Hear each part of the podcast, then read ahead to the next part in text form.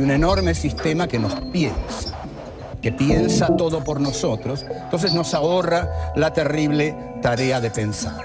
A esto Heidegger lo llama vivir en estado de interpretado. Casi toda la gente de este mundo vive en estado de interpretado.